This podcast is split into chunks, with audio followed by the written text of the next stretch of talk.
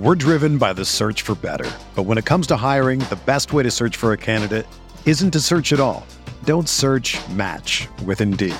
Indeed is your matching and hiring platform with over 350 million global monthly visitors, according to Indeed data, and a matching engine that helps you find quality candidates fast. Ditch the busy work. Use Indeed for scheduling, screening, and messaging so you can connect with candidates faster. Leveraging over 140 million qualifications and preferences every day, Indeed's matching engine is constantly learning from your preferences, so the more you use Indeed, the better it gets. Join more than 3.5 million businesses worldwide that use Indeed to hire great talent fast. And listeners of this show will get a $75 sponsored job credit to get your jobs more visibility at Indeed.com slash BlueWire. Just go to Indeed.com slash BlueWire right now and support our show by saying that you heard about Indeed on this podcast. That's Indeed.com slash BlueWire. Terms and conditions apply. Need to hire? You need Indeed. Hey, RotoViz radio listener. This is Curtis Patrick from the Dynasty Command Center podcast, and I've got a special deal for you today. Go to rotoviz.com, click the subscribe button, put the 12 month subscription in your cart, and use promo code RVRadio2021. That's RVRadio2021, and you're going to save 10%. Taking advantage of this deal, getting your hands on what's included in the package is the best way to enhance your performance this year. So go to rotoviz.com and subscribe now. Mahomes has the time, delivers perfectly downfield. Touchdown, Patrick Mahomes with a rope. This one, Adams, touchdown. This time going deep for Beckham Jr. He catch it? He did. Hello, everyone. Welcome back to RotoViz Overtime and RotoViz Radio, brought to you by Blue Wire. My name is Colm Kelly. You can follow me on Twitter at Overtime Ireland, and I'm joined again by Shawn Siegele, my co-host here on RotoViz Overtime. Going overtime uh, in all ways this week, Shawn, It is episode three of the podcast, third week in a row with three shows. A lot of people uh, do comment, uh, especially in the US, on the way I say three. Uh, it's not pronounced correctly. It should be three, but uh, three by three, uh, and more reviews, please, for my Irish uh, brogue.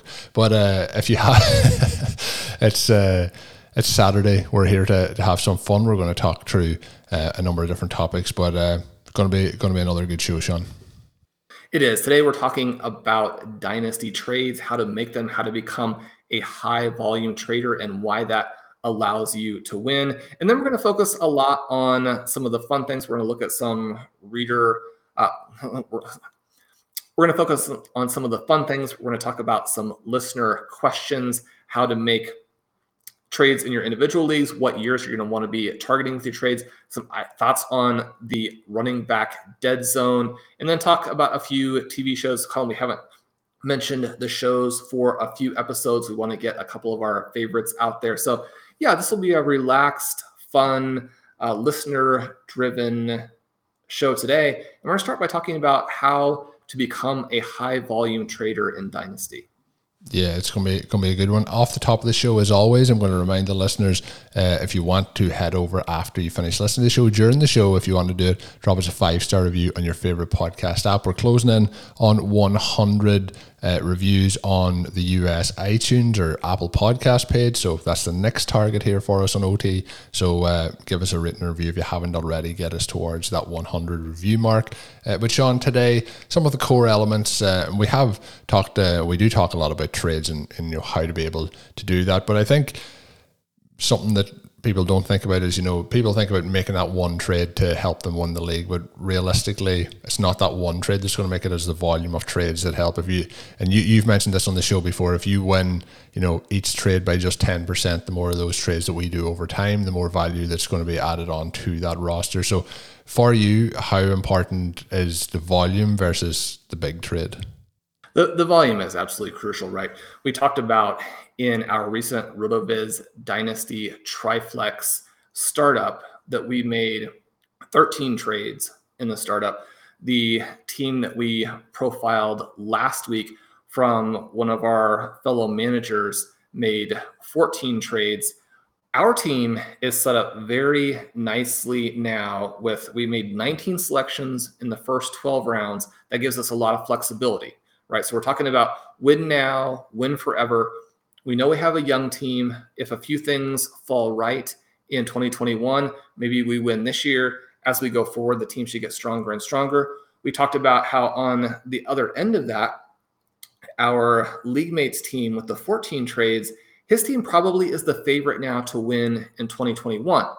As you can imagine, with all of those trades and our two teams having made the most trades, we had three or four trades with each other, and those trades allowed us to each individually accomplish key objectives. So that's one of the things I talk about a lot in terms of how you can make a lot of trades is that you want to be looking out to help your fellow manager accomplish their goals. If you can establish yourself as having the reputation of someone who will help that other player get done what they need to get done, then they're going to be the first person to, you're going to be the first person they come to with a trade offer.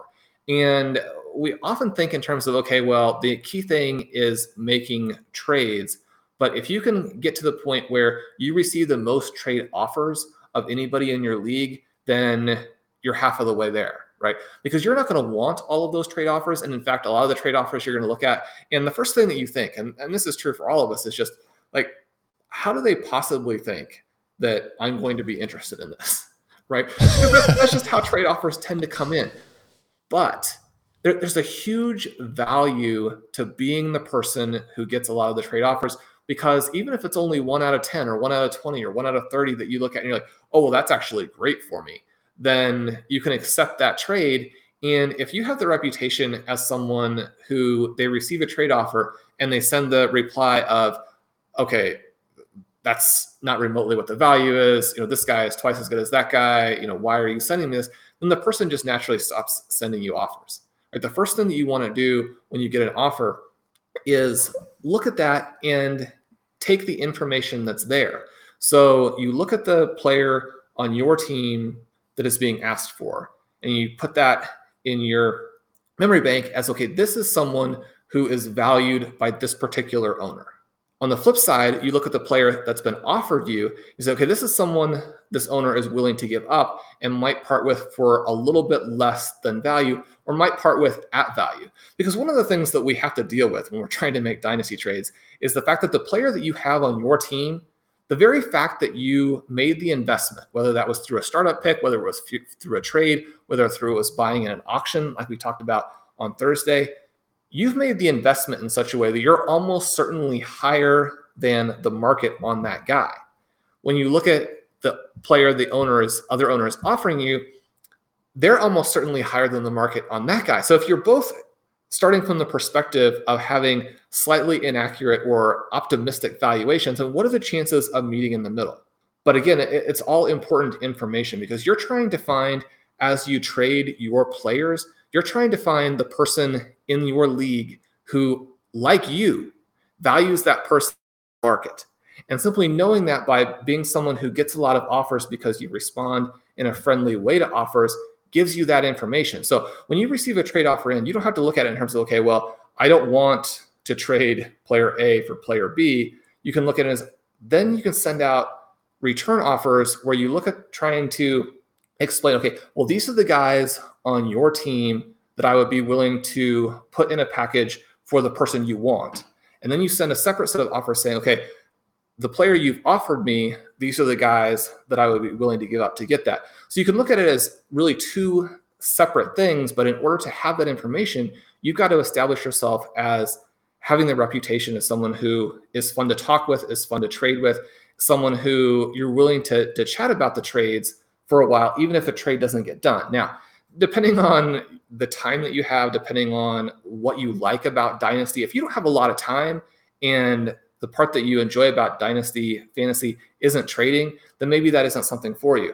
But you know, if you've paid 50 bucks to be in a league with your college friends, then I mean, you probably want to talk with them about football players, right? If you've paid $500 to be in a RotoViz Triflex league, then you probably like fantasy football and enjoy talking about it. So, creating this environment where you can talk about players with someone else who shares that same passion uh, that has some benefits even beyond just this idea of okay, how can we make trades? Yeah, and I think uh, to wrap them up, some of the core elements, the four core elements that you mentioned for those high volume dynasty trading or offer balance trades. Um, so basically, where you're sending elite players to the trade partners, not always a low ball or I have to win that. Accept fair offers without trying to extort too much extra. So sometimes there is like that offer comes in and you're like, yeah, I like that player. This is fair. Click accept. And sometimes if you send an offer and that happens, you're kind of surprised that there is no retort before uh, the deal is done. Um, so that's obviously a part of it as well as accepting those fair offers. Work with the potential trade partners to help them accomplish their objectives, which you mentioned, and avoid basically telling trade partners uh, what player is objectively worth. Um, basically, when the offer comes in, don't tell who sent that offer that this player sucks and your player's better. Um, it's kind of the nicest way to, to put that, I think. Yeah, um, and, and the thing here, and this may seem like a subtle distinction, but when you send out an offer and the first thing you get back from your league mate is a breakdown of exactly what the players are worth, then that can rub you the wrong way, right? Because when you sent the trade offer out, I mean, you had ideas about what you think those guys are worth. So when you get the response and the other person's like, no, no, no, this player is worth this, this player is worth this, player is worth that, you're like, well, I mean, maybe to you, right? And so it immediately kind of gets your back up and you're like, well, th- that's not right. And and then you're not in that position to make these moves or continue the discussion. If you instead say, and this may seem like exactly the same thing, right? But if you instead say, this is how I value this guy, this is why I value him here. I understand if you don't value him the same way. Saying something as simple as, I understand if you don't have the same value really opens it up to the discussion. And the person's like, yeah, well, I don't value it the same way, but you know, it's it's okay that we have different values. Maybe we can work and come to a compromise. And, and you're very much then into the discussion where if the person comes back and just like, no, this isn't the value for this guy, then you're like, you know, well, I don't want to talk about it with you then. And so even though that may seem like, mm, you know, purely a matter of of semantics or, or being friendly or what have you, it can make a big difference because nobody wants to get a reply to their trade offer where someone is telling them what the values are. We're driven by the search for better. But when it comes to hiring, the best way to search for a candidate isn't to search at all. Don't search match with Indeed. Indeed is your matching and hiring platform with over 350 million global monthly visitors, according to Indeed data, and a matching engine that helps you find quality candidates fast. Ditch the busy work. Use Indeed for scheduling, screening, and messaging so you can connect with candidates faster. Leveraging over 140 million qualifications and preferences every day, Indeed's matching engine is constantly learning from your preferences so the more you use Indeed, the better it gets. Join more than 3.5 million businesses worldwide that use Indeed to hire great talent fast. And listeners of this show will get a $75 sponsored job credit to get your jobs more visibility at Indeed.com slash BlueWire. Just go to Indeed.com slash BlueWire right now and support our show by saying that you heard about Indeed on this podcast. That's Indeed.com slash BlueWire. Terms and conditions apply. Need to hire? You need Indeed. Whether you're a world class athlete or a podcaster like me, we all understand the importance of mental and physical well being and proper recovery for top notch performance.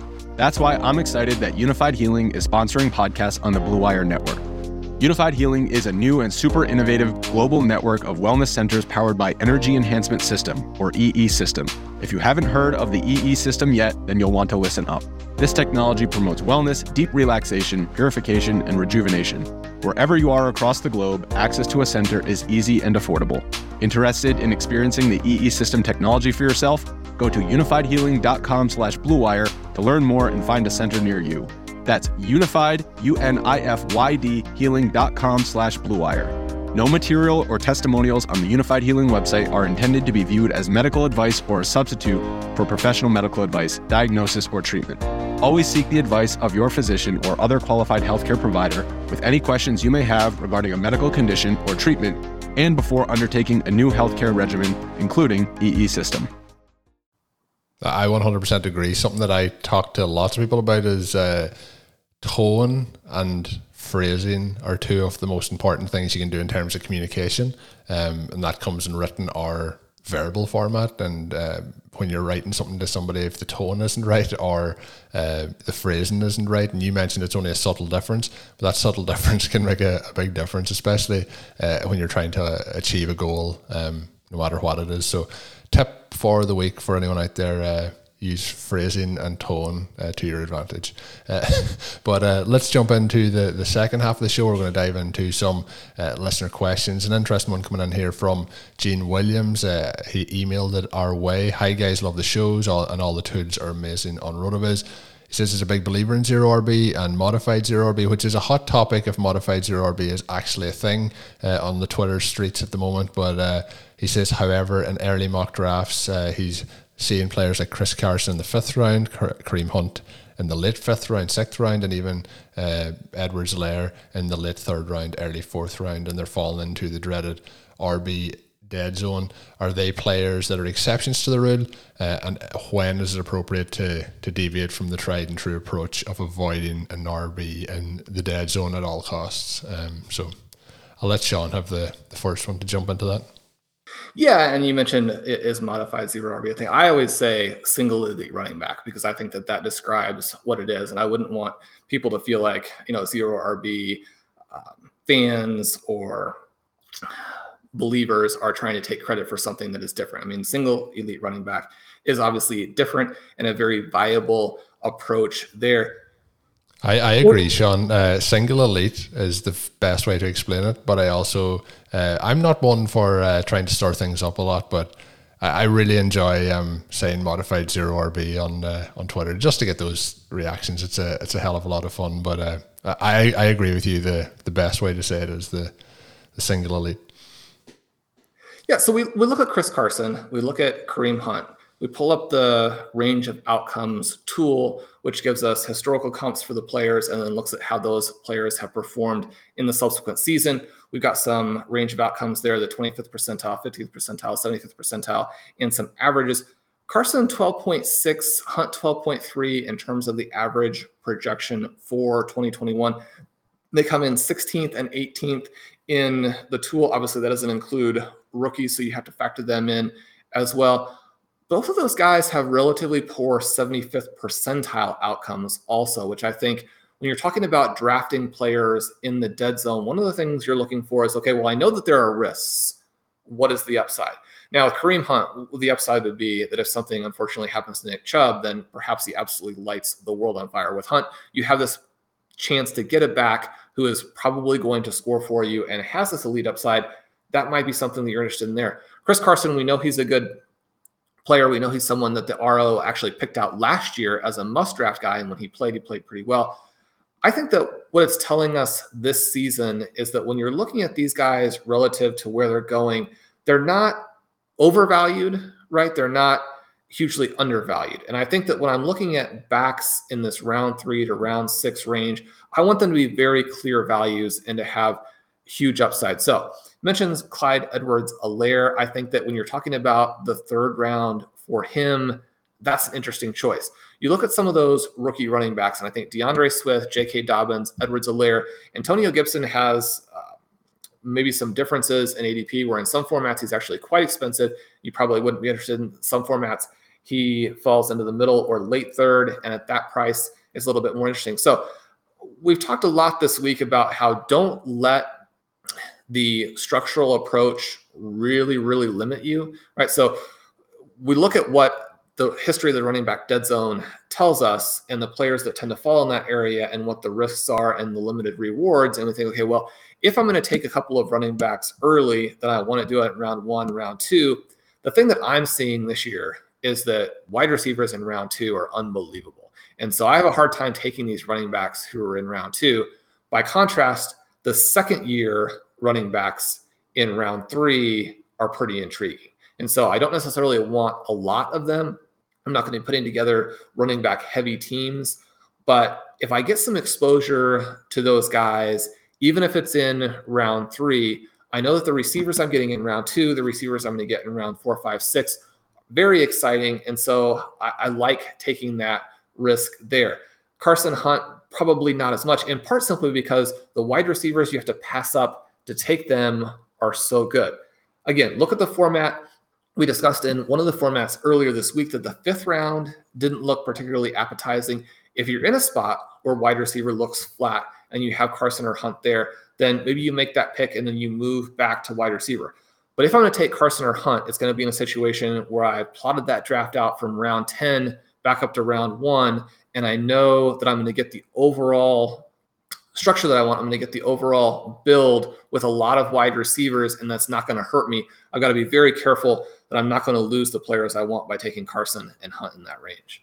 Yeah, it's uh, it's really interesting, and I think like there's there's a couple of ways it might tempt you away from it, but a lot of it is like if a player drops around an ADP, I I I talk I talked there. On, I asked you on uh, one of the shows earlier this week about Mike Davis, and it was interesting. It was a, a, draft I was recently in where he was nearly a round and a half to two rounds below ADP, but like he's a player that I'm not in on in terms of what the likely options are. You did a very good retort in terms of how the Atlanta Falcons offense like without Julio Jones mightn't be as high powered this uh, season. So, you know, just because a player drops around or two in value isn't going to leave them to to be enough to pick in the dead zone. Uh, I think that's where the likes of Carson fits into that. But um, when we look at then some of those guys that are in the third round, I know you like J.K. Dobbins. Um, some of those guys are intriguing. But I think, like we talked about earlier this week too, with the quarterback position in round five in best ball leagues, it becomes very intriguing when the round goes flat. So I think in the third round, like you mentioned, those some of those younger guys with the you know you're shooting for the upside can make it a little bit uh, a little bit interesting there. But when we really get into that fourth, fifth, sixth round range, it's it's kind of a, a tough call unless it's some of the, the rookie guys that we're we're looking ahead to. But the next question coming in from Kevin Wilson. He also emailed it in. Uh, huge fan of the show. He said he's in the midst of a full teardown and rebuild. He's in a 12 team, one quarterback league, and uh, he says he only has a handful of building blocks. So he says he owns three 2022 firsts, two 2022 seconds, as well as four 2023 firsts and four 2023 seconds. So he's really stocked up here big time on those uh, future picks for the next two years. Uh, he said, I'm hearing that I should be aiming to acquire as many 2023 firsts as possible because uh, the class not only seems deeper but full of higher end talent compared to 2022.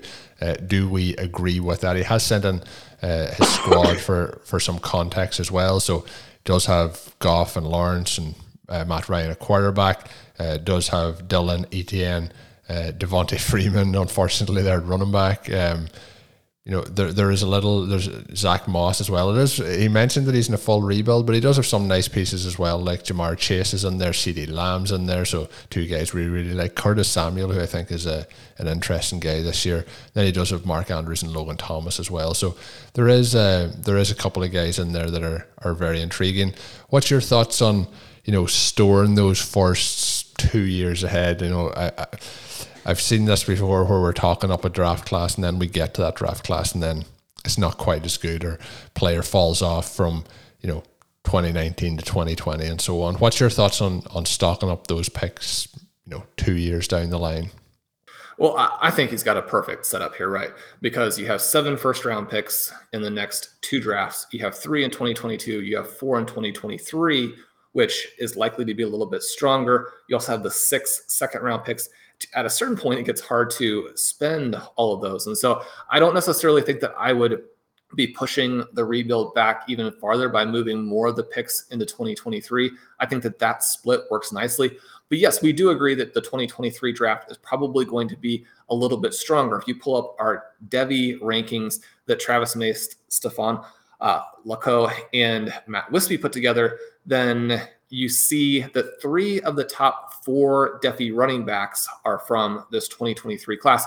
And so a lot of times when you're hearing about the strength of the class, it's because of the strength of those running backs at the top, which both give you the chance to build at that position that's so difficult to acquire in Dynasty and have that window where the players play well. But also then that pushes down the other guys, right? It makes wide receiver a little bit deeper just because you have more of those running backs at the top you have some sort of mediocre running backs, then even those guys will move in there and they'll push the wide receivers down. And that'll make your top end first round picks extremely valuable because of those running backs. And then it'll make your bottom end first round picks and early second round picks valuable because the receivers have been pushed down. So I love what he's got here. He says he doesn't have too many building blocks. It's a full rebuild, but at the same time, when you're looking at a team that has Trevor Lawrence, Travis Etienne, Ja'Marr Chase, and CeeDee Lamb, well, you've got a fantastic foundation. I mean, that team is going to be very, very good in a couple years, almost regardless.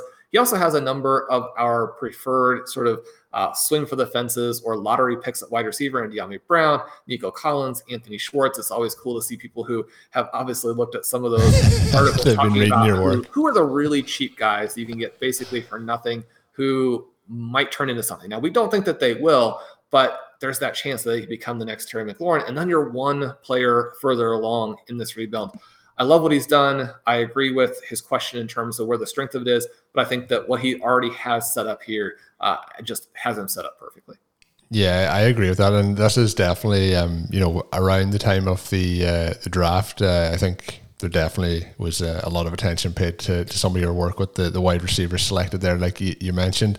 Uh, hopefully, a couple of them will turn out. My next question, he didn't ask this, but um, with a team like this, you know, I mentioned the likes of Matt Ryan's there. Uh, you know, we have AJ Dillon, who, if we get to three years down the line or two years down the line, I think Dillon's still somebody to hold on to. But the likes of Matt Ryan, is that a player to move? Zach Moss, is that a player to move? Just in case he's thinking about moving ahead um, in terms of gaining some more assets or younger players potentially. Well, I'm I'm a fan of Moss. I think that that is a player who you probably want to hold on to because you're not going to be paid at the level that he could potentially get to. There, there's there's more value in holding on the chance that he blows up than to try and sell at the current price. he's devalued to the point where you're not going to get a similar type of asset where you know six months from now we could be talking about him in a completely different range. The quarterbacks are interesting, right? Because Matt Ryan, Jared Goff, they have a little bit of value. They can help out a team who is in win now mode the 12 team leagues are a little bit trickier. I'm currently drafting, and if anybody wants to see what a developmental dynasty draft in an established league looks like, I'm drafting in a league that has been going for five or six years. So a lot of the top guys are off the table. We're having our Devy draft now. It comes up with even a lot of these guys who are now just even getting into college. You can check that out on the site. I go through two rounds of that. It's a 14 team league. In that format, I try and make sure I get some quarterbacks because it's very easy to get to where you have two and then an injury puts you to one. You can end up in that situation where teams can extort you to uh, you know make a very poor trade because there's nothing you can do there. There are no starters available, and you need to play someone at that position. So Goff might be somebody who could be unloaded. Ryan might be somebody who could be unloaded. This is a 12 team league, and 12 team that's not quite the same dynamic but there's still some value to helping out one of your league mates who could be in a little bit of trouble. The thing that you want to do is you make a good trade for yourself, but not extort them, as we talked about sort of at the beginning of the show there. They'll remember that most managers will look at that. If you've helped them out a little bit, they'll be willing to help you out in a way in the future. That doesn't mean that they're going to sell you one of their guys at a huge discount or something like that, but be more open to talking trade, uh, more willing if they're going to do one of these things where they say, okay, well, player A, the first person to offer me a third round pick in the next 24 hours gets the guy. If a couple offers come in around the same time and you're one of them, then maybe it goes in your direction. So you know, maybe the quarterbacks you can use almost for goodwill. I don't know if they're going to bring anything that turns the team around. But one of the elements here is that if you really are rebuilding, and this is a rebuilding kind of team, I think that this team could be competitive earlier than it seems like. Anything happens to Aaron to Aaron Jones, anything happens to Devin Singletary, and suddenly Dillon and Moss, they could be scoring a lot of points. We like some of those wide receivers. But at the same time, if you're wanting to stash as many players as possible in that Javian Hawkins kind of range, in that Anthony Schwartz kind of range, then getting rid of those QBs allows you to do that. I wouldn't give them away for nothing, but the value of having the roster spot on a rebuilding team can sometimes be worth more than a low end QB. No, really good stuff there. And uh, obviously, for any listeners who have any questions, any topics they would like discussed, um, I do mention this from time to time in the show, but you can email them. These both come in through email at rotovizradio at gmail.com, or you can send them my way on Twitter at Overtime Ireland. We do try and use as many of them as we can. Some really uh, interesting and intriguing questions have been brought up by uh, the listeners over the last two or three months. We do like that interaction, like uh, getting your questions. So do send them our way um, if you have any. Shawn, as we get ready to wrap up, you teased at the start some uh, recommendations. We haven't really hit the recommendations as much over the last couple of weeks, so maybe we have a couple uh, in store for the listeners. Yeah, so I just finished watching the last episodes of season three of Ozark, and I, I, was blown away by this show the entire time. The first time that I really sort of had it brought to my attention was in a conversation I was having with Josh Hermsmeyer, you know, three, four years ago now, where he was mentioning that he had watched a little bit, was enjoying it, uh, had that uh, slightly different element to it where, you know, you've got the money laundering. I'm not a huge fan of the shows that go into a lot of depth with some of the sort of organized crime types of things. But you do have some shows from time to time that do it in a way that is just so dynamic. And the show that comes up as a comp that's much higher profile show, Breaking Bad, differences to it. Breaking Bad, one of the all time great shows.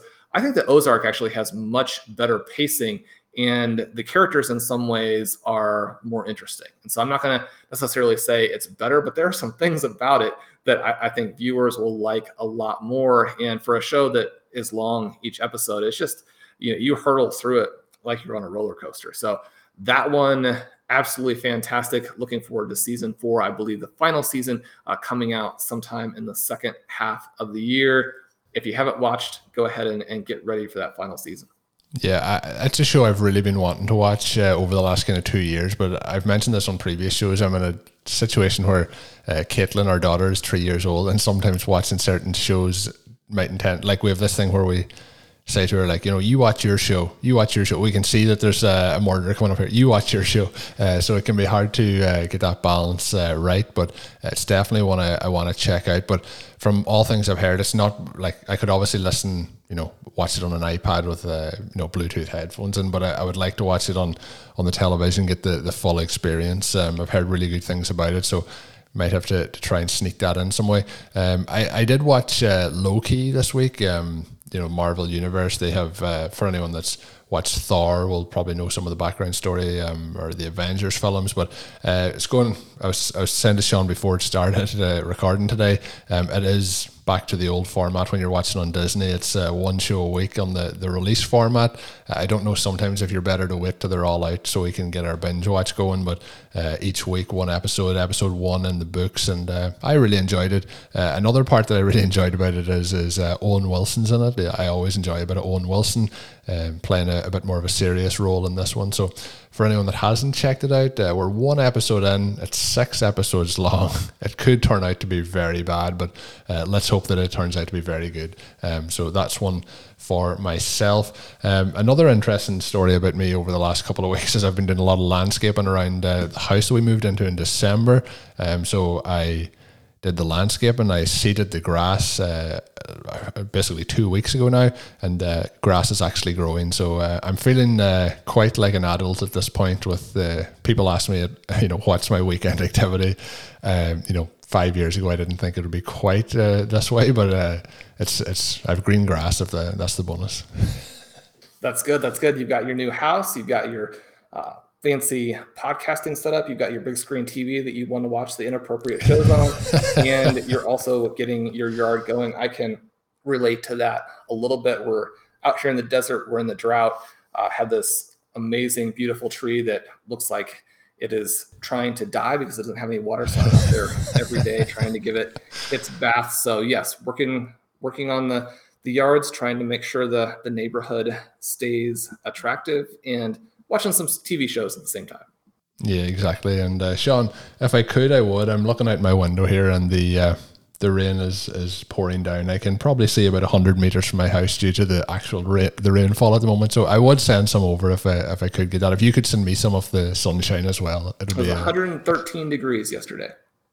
Okay, uh, doesn't happen. Doesn't, we don't get that over here, uh, but uh, let's let's hope we get a you get a bit of rain there and keep the the tree moving along. It's another show in the books. It's uh, three shows this week again. Uh, we're really uh, going to try and keep this going as much as we can throughout the off season. We'll have some guests sprinkled in as well. So uh, really fun show. Check out all three. Drop us a written interview on your favorite podcast app, and as always, you can get yourself a ten percent discount to a RotoViz NFL Pass with the code RV Radio 2021 at checkout. Thanks again for tuning in and uh, sticking with us to the end of the podcast. My name's Colm Kelly. You can follow me on Twitter at Overton My co host is Shawn Siegele. Check out Shawn's work up on rotoviz.com along with all the other great uh, articles that are up there each and every day. So until we're back next week with some more podcasts, have a good one. Thank you for listening to Overtime on RotoViz Radio. Please rate and review the RotoViz Radio podcast on iTunes or your favorite podcast app. You can contact us via email at rotovizradio at gmail.com. Follow us on Twitter at RotoViz Radio. And remember, you can always support the pod by subscribing to RotoViz with a discount through the RotoViz Radio homepage, rotoviz.com forward slash podcast.